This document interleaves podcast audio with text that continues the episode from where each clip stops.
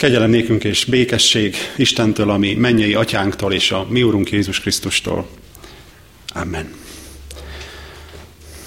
Hajtsunk fejet, csendesedjünk el és imádkozzunk. Örökkévaló Istenünk, magasztalunk téged, aki felette állsz ennek a mulandó világnak.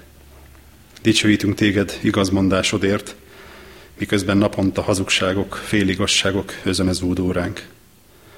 Áldunk és magasztalunk azért az érthetetlen szeretetért, amit az önzésnek, a közönynek és a kegyetlenségnek a világában mindannyian csodálkozva tapasztalhatunk meg. Köszönjük, hogy szeretetednek a bizonyossága az is, hogy most is itt lehetünk a Te színed előtt. Kérünk, hogy te nyisd meg a mi fülünket, hogy meghalljuk mindazt, amit Te mondasz nekünk.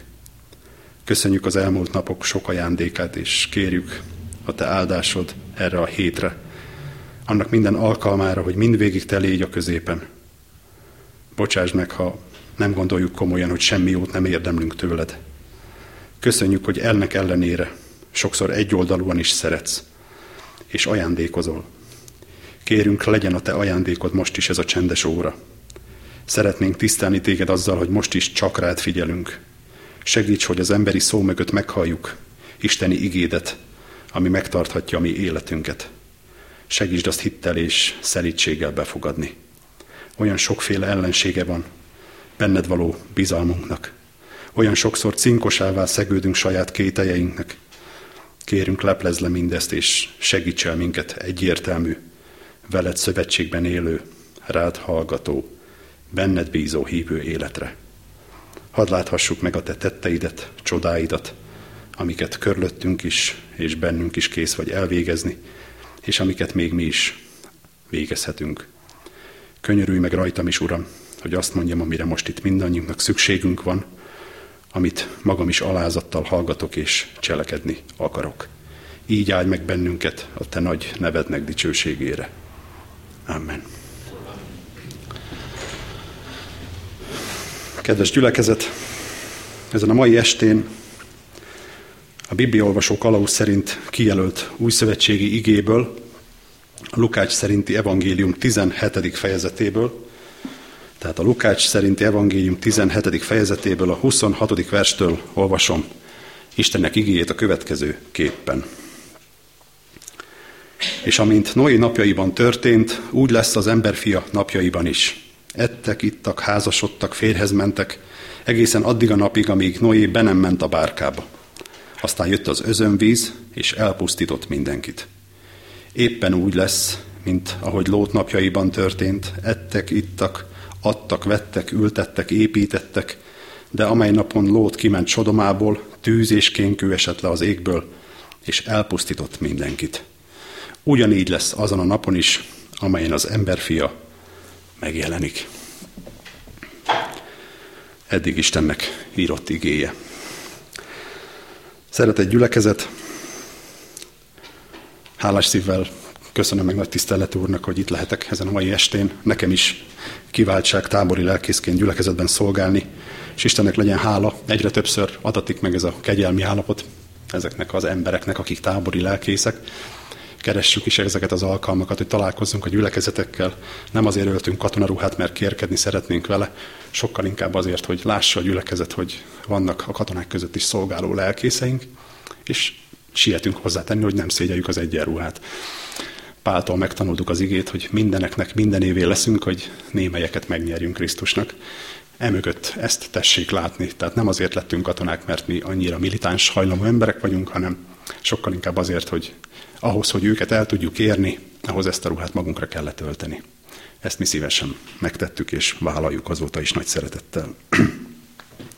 és most visszatérve az igéhez, ebben a bibliai szakaszban, amelyet felolvastam, Jézus Krisztusnak az eljöveteléről, illetve az azt megelőző időszakról olvashatunk,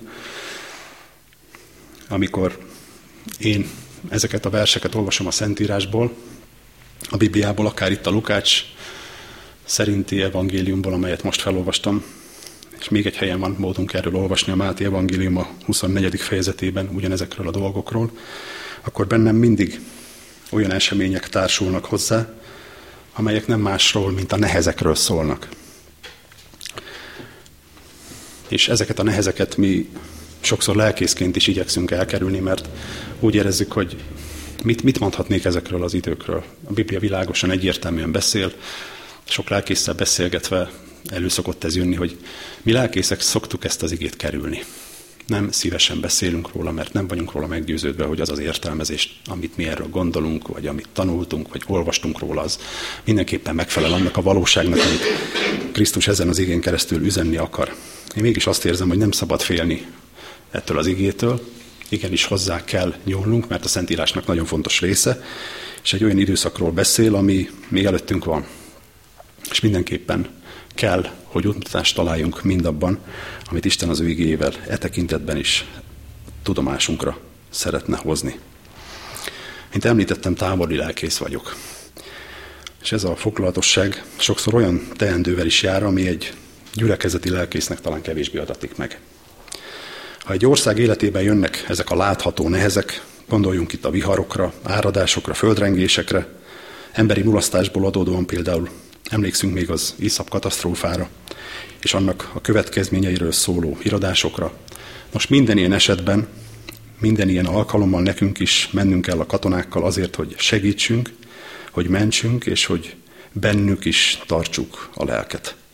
Mert vannak olyan alkalmak, amikor bizonyos helyzetekben nehezen vagy alig feldolgozható módon helyt kell tudni állni azokban a helyzetekben is. És ez nem mindig egyszerű. Fogalmazhatok úgy is, hogy az élettel nem volt mindig összeegyeztethető, amit láttunk, amit tapasztaltunk ezeken a szörnyű helyeken. És testvérek, ilyenkor, amikor az ember ilyet lát, tapasztal, és kimondom, érez, akkor elcsügged. Ezekben a történésekben csak is és kizárólag az Úr tudott és akart mindig mellénk állni azért, hogy erőt adjon, hogy felemeljen, hogy mutassa a kimenekedésnek a hogyanját, és ő adta a reményt is.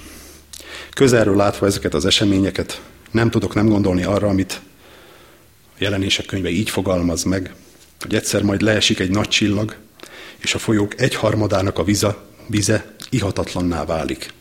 Aztán tovább olvasva ezt olvashatjuk. A tenger egyharmada tönkre megy, benne minden élőlény elpusztul. Nos, én minden ilyen eseményre aként tekintek, hogy ez Isten figyelmeztetése. Meggyőződésem, hogy ezek valóban azok. Még egy példát említve, saját személyes életemből, mikor első alkalommal járhattam Afganisztánban, szolgálatom alatt át kellett élnem, mikor egy földrengés sújtotta területre vitte ki bennünket azért, hogy segítsünk, ahol falvak tűntek el néhány perc alatt, számtalan ember halt meg, vagy veszítette el azt a keveset is, amilyen volt, és lett a szószoros értelemben földön futóvá. Ilyen helyzetekben kellett tartani a lelket a katonákban is, akik összeomlottak, akkor kisgyermekeket láttak olyan állapotban, ami elmondhatatlan. Vagy férfiakat, nőket, teljesen mindegy. A halál az mindenképpen borzalmas. Megrendítő volt látni, hogy milyen mulandó minden ezen a teremtett világon, és hogy benne az ember mennyire kiszolgáltatott. Sokféle találgatás folyik, sokféle vádaskodás és bizonytalanság ezen a téren is. Bennem is volt ilyen, őszintén megvalva, én is vádaskodtam és méltatlankodtam, hogy hogyan történhet meg ez. De Isten igének a világosságánál, miután el tudtam csendesedni, rájöttem arra, hogy mindig megtalálhatóak az okok.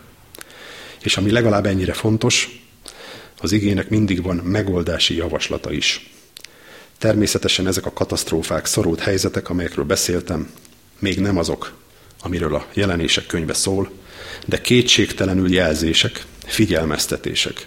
Ugyanúgy, ahogy Jézus többször szól erről, mikor például az idők jeleiről beszél, vagy amikor azt mondja, hogy okuljatok a fügefa példáján, amikor már zsendül az ága és levelet hajt, tudjátok, hogy közel van ő, hogy közel van a nyár. Így ti is, amikor mindezt látjátok, vegyétek észre, hogy közel van ő, íme az ajtó előtt. Isten gondoskodik arról, hogy az emberiség, amelyik olyan nagy lármát csap maga körül, hogy nem hallja már Isten halk szavát, engedi, hogy lásson néha olyan figyelmeztető jeleket, amik talán elgondolkodtatják. Amire talán felkapja a fejét az is, akinek a lelki hallása eltompult, vagy teljesen megromlott. Félve mondjuk ki, de talán szükséges néha olyan helyzetbe kerülni, ahol csak magunkra számíthatunk, és pedig azért, hogy tapasztaljuk meg, mire vagyunk képesek Isten nélkül. Hogy milyen tehetetlenekké válunk sokszor a bűneink és azok következményei miatt. Az Úr nekünk engedi meglátni sokszor azt, hogy a sok hiába valóságot, amit mi természetesen nem is akármilyen teljesítménynek gondolunk, amire olyan büszkék vagyunk, hogy mi a következménye annak, hogyha mi ismét tornyot akarunk építeni, aminek a teteje az égig ér. Ennek mindig van következménye. Ilyen helyzetekben az ige elcsendesedésre indítja az embert, jó esetben. De ha már nem tekintély, Isten igéje, Isten kijelentése, vagy ha éppen távol vagyok az Úrtól, akkor azt szoktuk kérdezni sokan, és ahogy említettem, én is ezt kérdeztem, hogy miért engedi ezt Isten. Különös. Azt nem kérdezzük, hogy ő mit akar megengedni, és mit nem.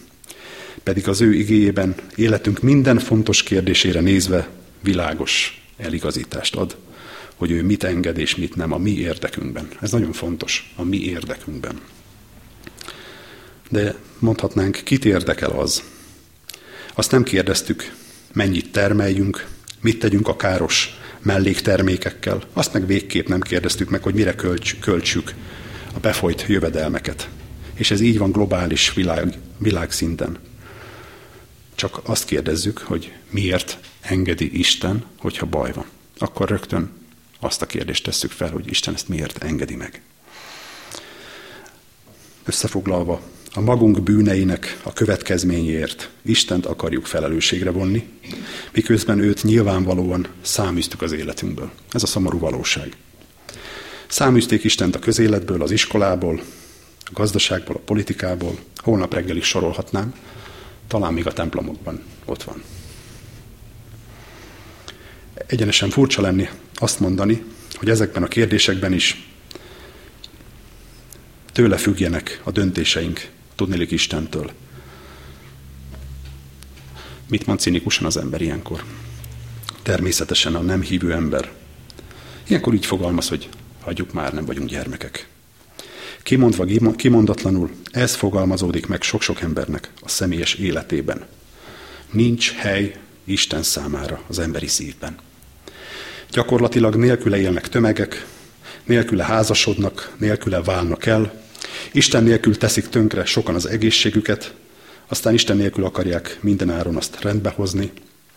Régen nem Istentől függ már nagyon sok embernek az élete, hanem a haszon és az élvezet diktál. Mindent a szerzésnek rendelünk alá, és figyeljük meg, hogy sokszor akaratlanul a gyermekeinket is erre oktatjuk. Anyagias és élvhajhász lett az emberiség. Materialista és hedonista. Csak a személynek hisz, és a vágyai, kielégítése, vágyai kielégítésére éli az ajándékba kapott életet. Istentől függetlenül rendezzük be a mindennapjainkat, és tőle függetlenül képzeljük el a jövőnket is. Mindennek ellenére ez a kegyelmes Isten nem mondott le rólunk. Időnként figyelmeztet bennünket arra, hogy több az élet, mint a haszon és az élvezet. Jeremiás síralmaiban van egy találó mondat, nagyon ide kívánkozik, így szól. Aki nem gondol a jövőjére, az csodálatosan alásüllyed. Mi ezeknek a dolgoknak, amelyről eddig beszéltem, talán az egyik legfontosabb oka. Az, aki Istentől függetlenül rendezi be az életét, azt gondolom feltétlenül felelőtlenné válik. Mert mit jelent felelősen élni? Azt jelenti, hogy tudok felelni annak, aki illetékesként megkérdezi tőlem, mit tettem a rám bízott javakkal. Ennek a világnak hitem szerint a tulajdonosa a mindenható Isten. És ő mérhetetlen kincseket bízott ránk, emberekre. Időnként pedig megkérdezi, hogy mit tettünk azokkal. Gondoljunk a talentumos példázatra. És aki úgy él, hogy nem készül fel arra, hogy érdemi feleletet adjon Isten kérdéseire, azt gondolom, az az ember felelőtlenül él. Káin óta ez a jellemző az emberiségre. Káint is megkérdezte Isten, hol van a te testvéred, és ő nem felel a kérdésre, hanem mellé beszél, sőt, tovább megy, még vádolja is Istent. Talán őrizője vagyok az én testvéremnek. Ez nem válasz a feltett kérdésre. Kis túlzással talán fogalmazhatunk úgy is, innen kezdődik az emberiség felelőtlensége.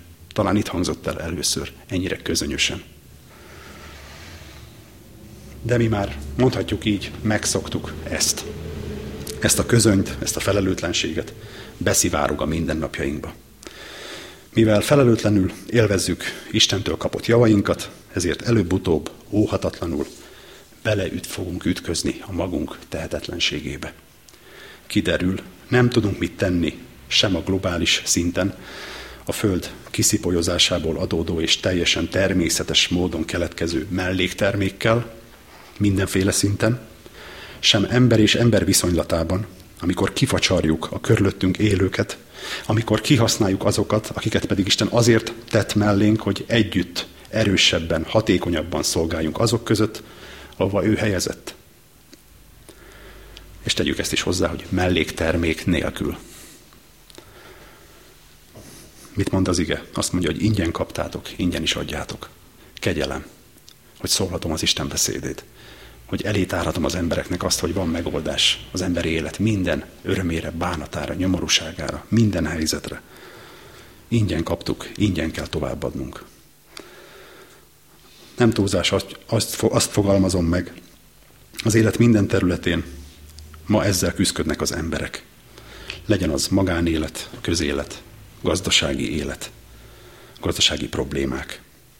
Ma már szinte mindennaposnak mondható, hogy különféle fertőzésekről hallunk, amelyek ellen sok esetben teljesen védtelen az ember. Aztán bizonyos idő elteltével, mikor már jó sokan meghaltak, a látszat győzelmeket aratunk, ezeken a fertőzéseken, egészen addig, amíg meg nem jelenik egy új. Most is van egy új, úgy hívják, hogy ebola, és veszi el sokak életét. A kérdés ezekkel a fertőzésekkel kapcsolatban is egyértelmű. A közön kérdése. Miért engedi Isten? Nem onnan közelítünk, hogy talán az emberi felelősség is felvethető ezekben a dolgokban. Nem innen közelítünk. Mindig hárítunk. Mindig Istenre hárítjuk a felelősséget. Elhangzik sokszor, miért engedi Isten, vagy ha a durvább kérdés, ha lenne Isten, akkor ilyen biztos, hogy nem történhetne meg pedig ma már sokunk előtt egyértelmű, sőt, egyértelmű kellene, hogy legyen, mert a kijelentés a kezünkben lehet, olvashatjuk napról napra, mi az Isten véleménye mindezekről a dolgokról. Isten világosan megmondta nekünk, hogy mit enged meg, és mit nem. A mi érdekünkben, újra aláhúzom, a mi érdekünkben. Hogy mi lenne jó nekünk. De a korszerű ember ma már jól, begyakorolt módon átlép az üzeneten, a kijelentésen, a felelősséget utólag legtöbbször, mint említettem, mégis őre, a szerinte nem is létező Istenre hárítja. Testvérek, ez az ördög logikája. Jó ezen átlátni, és mindig jó tudni, hogy ki van a háttérben, kikeveri a háttérben össze a szálakat. Elhangzott már többször, ebben a világban minden a profitnak van alárendelve. A haszon és az élvezet az, ami számít. Látható, hogy ezzel szinte mindenki megvesztegethető és megvehető. Azt gondolom, testvérek, hogy ettől csak az szabadulhat meg, aki elfogadja Jézus Krisztusban felkínált kegyelmet. És bemenekül az Isten uralma alá, szó szerint bemenekül, és kegyelemből fog élni. Elkezd másokat is hívogatni, mert nem elégszik meg azzal, hogy ő már biztonságban van, hanem minél többeket szeretne az atyánál tudni. Ez is szerzés, testvérek. Ez az Isten szerinti haszonszerzés. A teremtő az ő mérhetetlen szeretetéből világos, egyértelmű jelzéseket helyezett el, jelenti ki ma is az ő igéje által, hogy ne, pusztulj, ne pusztuljunk el, és egymást se pusztítsuk el. Mi azonban nem kérjük ezt az útjelzést, ezt az iránymutatást, mert nem korszerű. Túlságosan korlátoz. Szokták mondani, sokat hallom a katonák között is, mi szabadok akarunk lenni. A szabadság azt jelenti, az önmagát is megtévesztő emberek, embernek gátlások nélkül, gátak nélkül, mint hogyha ez lenne a szabadság. Ennek a következménye nem lehet más, mint tömegbalesetek sorozata. Láthatjuk, hogy ez így volt a múltban is, és bizonyos vagyok abban, hogy a jövőben is így lesz. Olyan világkatasztrófáké, amiknek a következményeit már nem tudja az ember helyrehozni. De jön a cinikus viszont válasz, kit érdekel az, hogy mi Isten akarata, vagy tanácsa az én számomra. Minket nem érdekel az ő törvénye, ő ne szóljon bele az én életembe és az én döntéseimben. Minden kötöttségtől szabaddá akar válni az ember, és azt gondolja, hogy ez a szabadság. Nem az testvérek. Ezért nem kötnek ma már házasságot egyre többen. Őket ne kösse semmi és senki.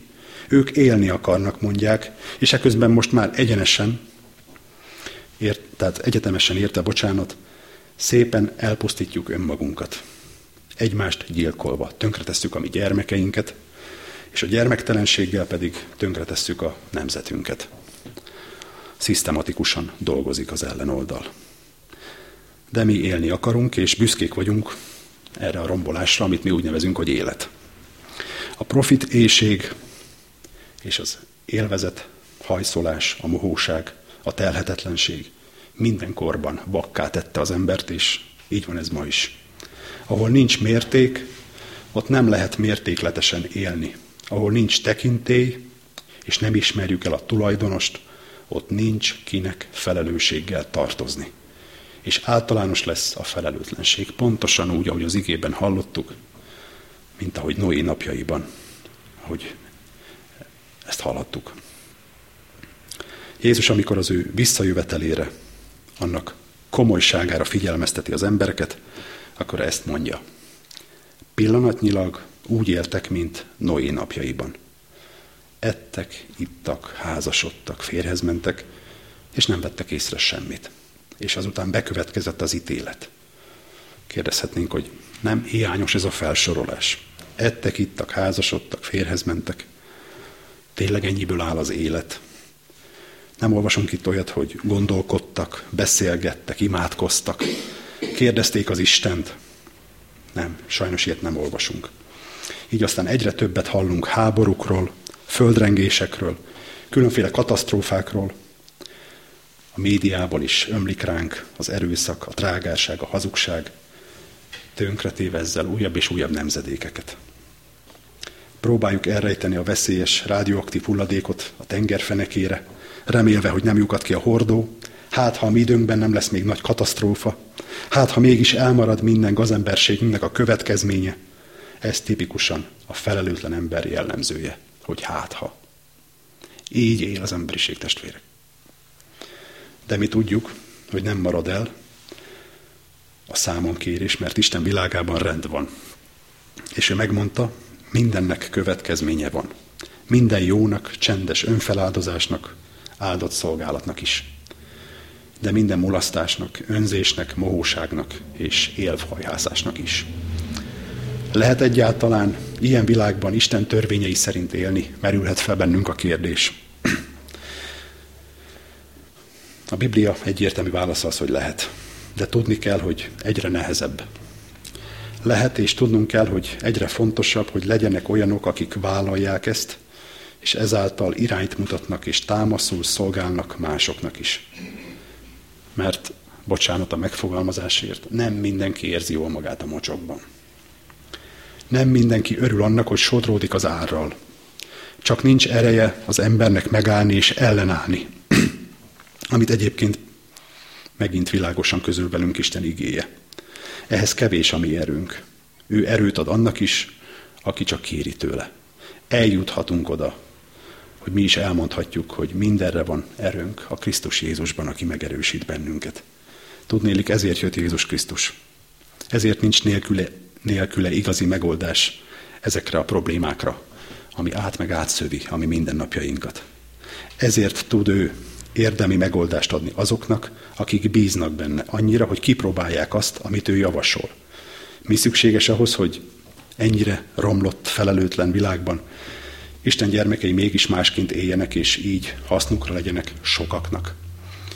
Néhány ilyen feltétel hangozzék most el. Ma, ahogy már szó volt róla, az emberek többségét a szüntelen gyarapodás határozza meg. A haszon lett a bálvány. Megéri, mit kapok érte, mindegy bekerül, főleg ha más fizeti az árát, ismerjük ezeket a mondatokat. Isten igéje is beszél nekünk nyereségről, mégpedig nagy nyereséget kínál, ezt olvassuk Timóteus első levelében, a hatodik fejezetben. Nagy nyereség az Isten félelem megelégedéssel. Az első feltétele annak, hogy másként tudjon valaki élni, az, hogy elfogadja Jézus Krisztust. Mit jelent az Isten félelem? Azt, hogy tudom, kicsoda Isten. Komolyan veszem, hogy ő az, akinek mondja magát, és ennek megfelelő tisztelettel viszonyulok is hozzá. Komolyan veszem az Istent. Nagyon leegyszerűsítve, ezt jelenti az Isten félelem. Éppen ezért komolyan veszem azt, aki mondja. Elhiszem, hogy a javamra mondja, hiszen ő azt állítja, hogy a javamra mondja. Akkor meg kipróbálom. Egyszerűen fogalmazva van annyi eszem, hogy kipróbálom, ha az én javamra kínálja. És akkor rájövök, hogy igaz. Mind az igaz, amit mondott. Mert Isten soha nem hazudik. Ez a tapasztalat könnyebbé teszi, hogy legközelebb is bízzam benne. És megtanulunk bízni benne. Megtanuljuk rábízni magunkat, szeretteinket, jövőnket, és ezt az egész teremtett világot. Egyre inkább felismerjük Istenben ennek a világnak a teljhatalmú urát, aki számunkra elképzelhetetlen hatalommal és kimondhatatlan szeretettel irányítja az eseményeket, még akkor is, hogyha úgy tűnik, hogy Isten magára hagyta a világot. Higgyük el, testvérek, hogy nem így van. Ezek után nem nehéz felelőssé válni, mert ha ismerem őt és bízom benne, akkor azt teszem, amit ő mondott. Fele, felelősen fogok cselekedni. És helyreáll az Istenben bízó emberben a tőle való függés. És ez a tőle való függés az alapja a felelős életnek. Az, az Istenben bízó ember felismeri, hogy mennyi az elég. Az ilyen ember tudja abba hagyni a dolgokat ott, ahol azt kell. Nem mértéktelen és nem telhetetlen. Az ilyen ember nem fecsérel, és ezek az emberek tudnak hálásan élni. Isten iránti hálával, belévetett bizalommal és reménységgel. Hiszen aki eddig megadott mindent, amire szükségem volt, hitem szerint ezután is meg fogja adni. Ez a hit, testvérek. Rátámaszkodom.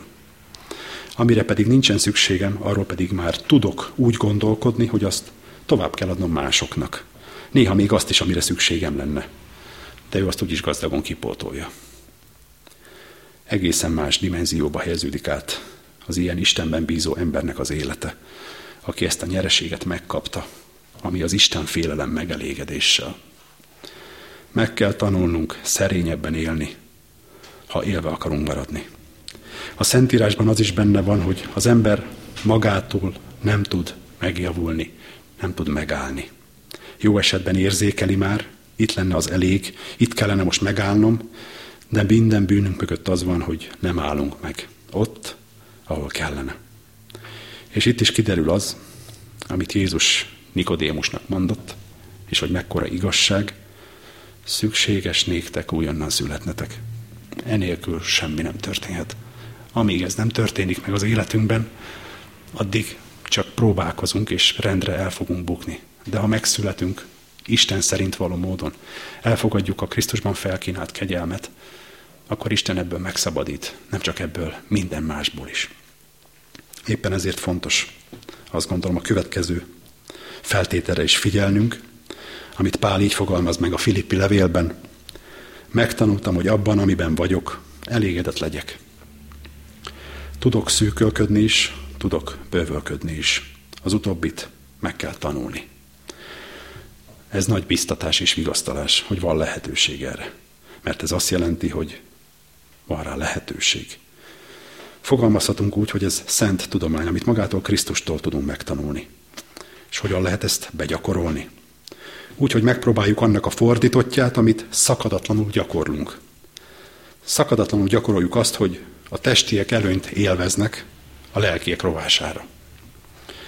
Elegészen addig, hogy a lelkiek el is maradhatnak, akár egy napnak a programjára is gondolhatunk, de a testigényeit mindenképpen ki kell elégíteni.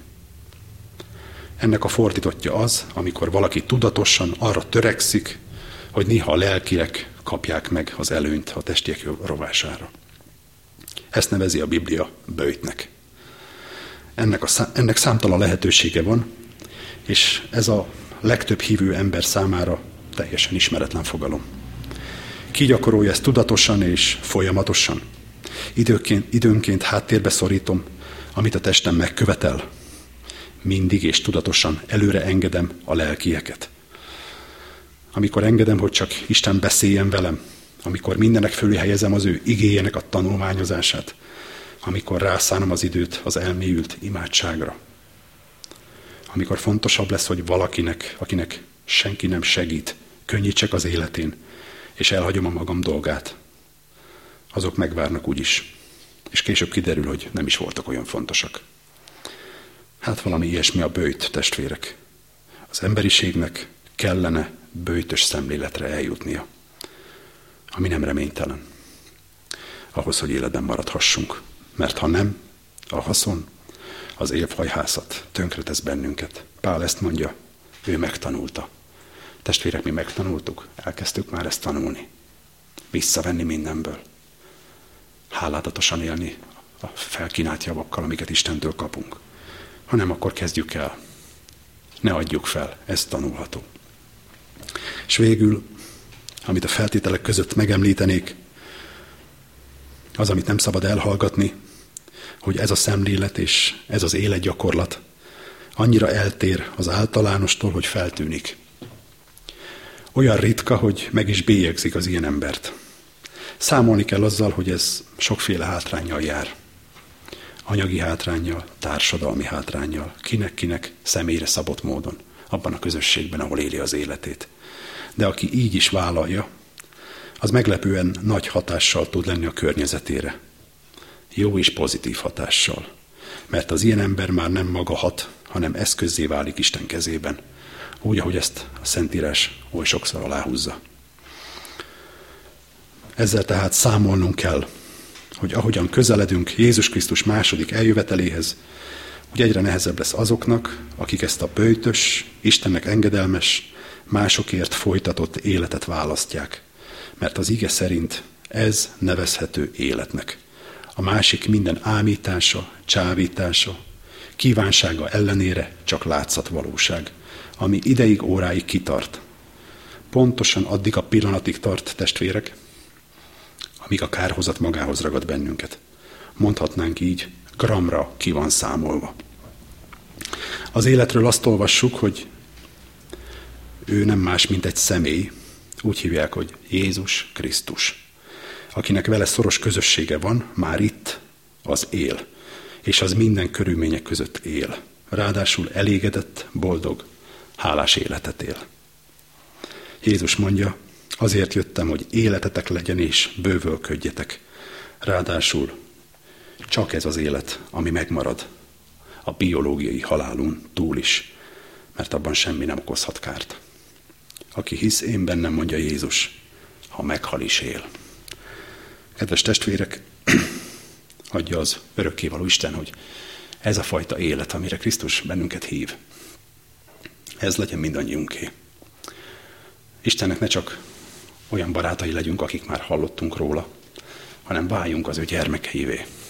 Személyes találkozás szükségeltetik ahhoz, hogy mi a felkínált kegyelmet elfogadjuk.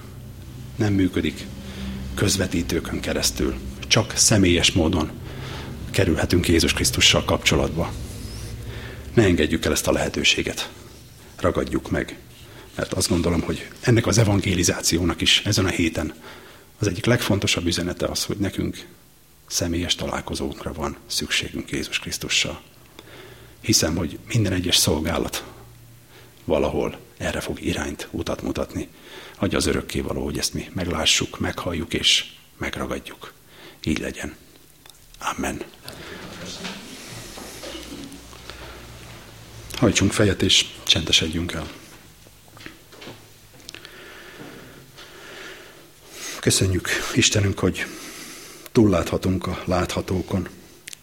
Láthatunk téged, dicsőséges megváltunk Jézus Krisztus, aki szerettél minket, és önmagadat adtad értünk, és akit várhatunk vissza, amikor megjelensz majd nagy hatalommal és dicsőséggel, és egyszer és mindenkorra véget vetsz minden gonoszságnak és szenvedésnek. Köszönjük, hogy most, amikor magunkra is kell figyelnünk, és ebben a küzdelemben, amit nap mint nap végrehajtunk, el kell mondanunk azt is, hogy sokat küzdködünk a gonoszsággal. Elsősorban a magunkéval, de másokéval is. És kérünk, adj nekünk erőt ahhoz, hogy mi ebben a csatában győzelemre jussunk, a te nagy segítségeddel. Urunk, Te őrzöl meg minket az üdvösségre. Benned van a forrása minden igazi, megalapozott reménységnek, és a nyomorúság között is egyedüli öröm csak az, hogyha Téged ismerhetünk. Köszönjük, hogy jöhetünk ehhez a forráshoz. Gazdagíts meg mindnyájunkat önmagaddal. Köszönjük, hogy szólhat a Te drága igéd ma is, és pedig azért, hogy hívogass, hogy Te gazdag lévén szegény lettél értünk, hogy mi a Te szegénységed által meggazdagodhassunk.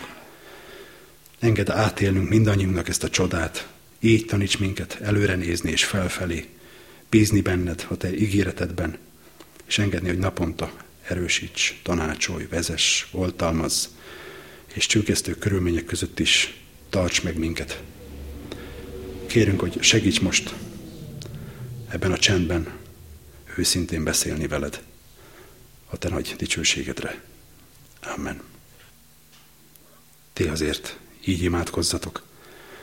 Mi atyánk, ki vagy a mennyekben, szenteltessék meg a te neved. Jöjjön el a te országod, legyen meg a te akaratod, amint a mennyben, úgy a földön is. Ami mindennapi kenyerünket add meg nékünk ma, és bocsásd meg a mi védkeinket, miképpen mi is megbocsátunk azoknak, akik ellenünk védkeztek. És ne vigy minket kísértésbe, de szabadíts meg a gonosztól, mert tiéd az ország, a hatalom és a dicsőség mindörökké. Amen. Istenek népe, áldjon meg téged az Úr, és őrizzen meg téged. Világosítsa meg az Úr az ő arcát te rajtad, és könyörüljön te rajtad. Fordítsa az Úr az ő orcáját te és adjon te néked békességet. Amen.